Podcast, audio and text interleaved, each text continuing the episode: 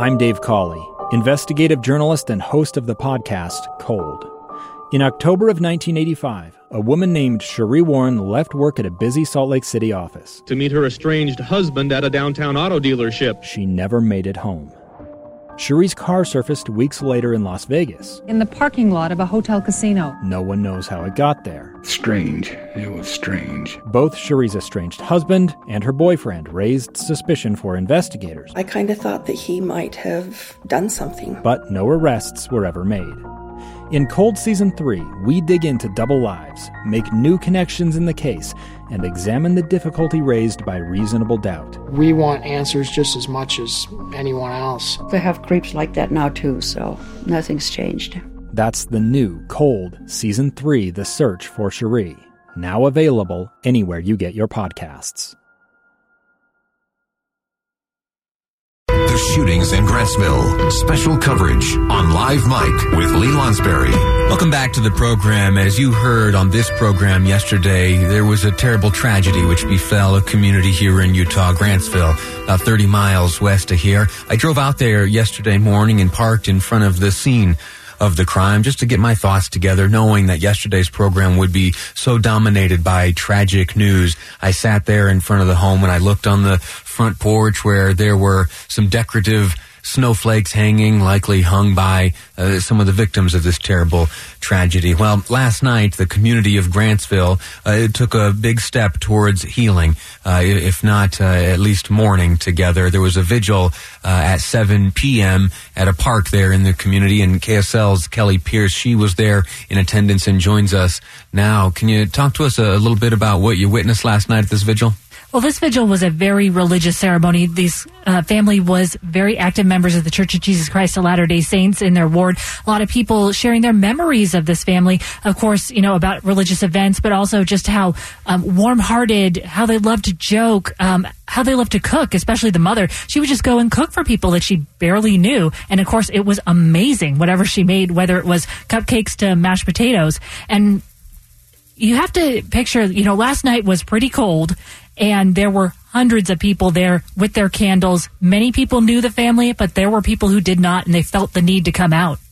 Were there folks that spoke, offered words of uh, either consolation or explanation, or at least warmth and and uh, and community? Who spoke last night? Well, it was a bunch of people. It was either um, mostly it was people who knew the family. However, there were some people who didn't know them, and they felt like they needed to express just their condolences. Um, some of the things that uh, people besides memories that they shared were just a need to be compassionate towards the shooter. That was a very very common theme as well because people were saying you know all, as well reach out you know if you know someone who's going through something um, extend that hand the, we learned late Friday night that a crime had been committed. There were uh, the police called. They turned out to a home in Grantsville, and upon entering this home, discovered the bodies of four victims. There was a, a father, the father of the Haynie family, uh, was at the hospital. Uh, there, a suspect was arrested, uh, not the father, but a juvenile uh, who remains in custody now uh, facing a number of charges and suspected of having killed this entire uh, family and, and, shooting the father, injuring him. Uh, and last night, uh, folks gathered to to mourn. And uh, as we enter into today, uh, we can only look back and ask some of the questions surrounding motive uh, what could lead someone uh, with a, a, troubled mind. And, and, here's the thing: that's not speculative. If you are going to commit an act like this, it is that your mind. It is because you have a, a troubled and broken uh, mind. And so you say, Kelli, that last night that theme uh, was pretty present as folks were uh, sharing words uh, in attendance at this vigil. Yeah. So police, I just want to clarify: police have not said you know what the motivation is, right? because the suspect is not talking with them, so they really don't know. Um, there was a lot of speculation that the uh, young man was um, a little more on the lonely side, though. However, one of his very good friends went up and spoke as well, and he was very, you know, moved by what had happened to this family. So we're not quite sure why what was going through his mind. A friend of the suspect. A, uh, a friend of the suspect, yes. What did they have to say? Um, basically, that they didn't know that you know what he was feeling, and so um, he, the young man who was speaking, was just you know very distraught and upset. And they did have counselors there, and after he got off the stage, um, they did come and talk to him. Were there members of the family there, the extended family, or uh, the, the reports I have seen indicate there's an older brother uh, who was not present for, for this attack? Any members of the family there you saw? Uh, no one that I saw. Um, again, the older brother was not there at the time. He was in school At the time of the crime. at the time of the crime. Yes, Right. and at the vigil, I didn't see him there, but you know but who cer- knows? certainly didn't offer remarks, so you could. No, no. All right. But they did have a letter from the family that organizers read, just basically thanking the community, churches, businesses, you know, for showing that love and support.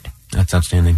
Uh, well, listen, Kelli, I'm grateful to you for joining us. Uh, so we cover all kinds of stories here. You and I have been in here joking about uh, Yeah. some more lighthearted stories. We've combed through the, the details of some money stories, and every once in a while, it is our responsibility as uh, members of this community, as broadcasters here, to cover these tough ones. So I'm grateful to you for going out there. I'm grateful to you uh, today for sharing these details with us of this terrible tragedy. And we'll continue to follow this as it uh, as it plays out, as we uh, learn maybe what motivated uh, this terrible crime to have been uh, committed. Kelli Pierce, KSL uh, News Radio reporter. Grateful to you for joining us. Uh, listen, there's a lot on today's program still yet to be covered, and I'm grateful to you for, for listening to us as we cover these uh, these harder topics and some of these more detailed uh, topics that might frustrate you. For example, impeachment. We've been throughout the day following the details of this really historic event. Uh, I can be a nerd sometimes, and I get uh, distracted by the, the details and the the little trivial uh, bits of, of what plays out before us. And this is uh, an example of that. I am absolutely fascinated uh, to have this seat and to be able to watch in real time history be written. Now, depending on your politics, is going to determine which side of this whole thing uh, on which you fall. And, uh, you know, that's great. Whatever. Uh, there's a little bit uh, in this uh, whole deal for everyone. Right now, I'd point out uh, is the second bit of debate. Uh, they are right now, they being the House managers and the defense team for the White House, de- debating uh, an amendment to the rules introduced by uh, Leader McConnell. This amendment introduced by Chuck Schumer right now is being defended by Zoe Lofgren. She uh, is a member of the impeachment team, uh, a House manager herself, one of seven who have uh, taken up the responsibility of prosecuting this case in the Senate. Now, she's interesting. Why? Well, because uh, in 1999, she was also involved in the proceedings, the impeachment proceedings against then President Bill Clinton.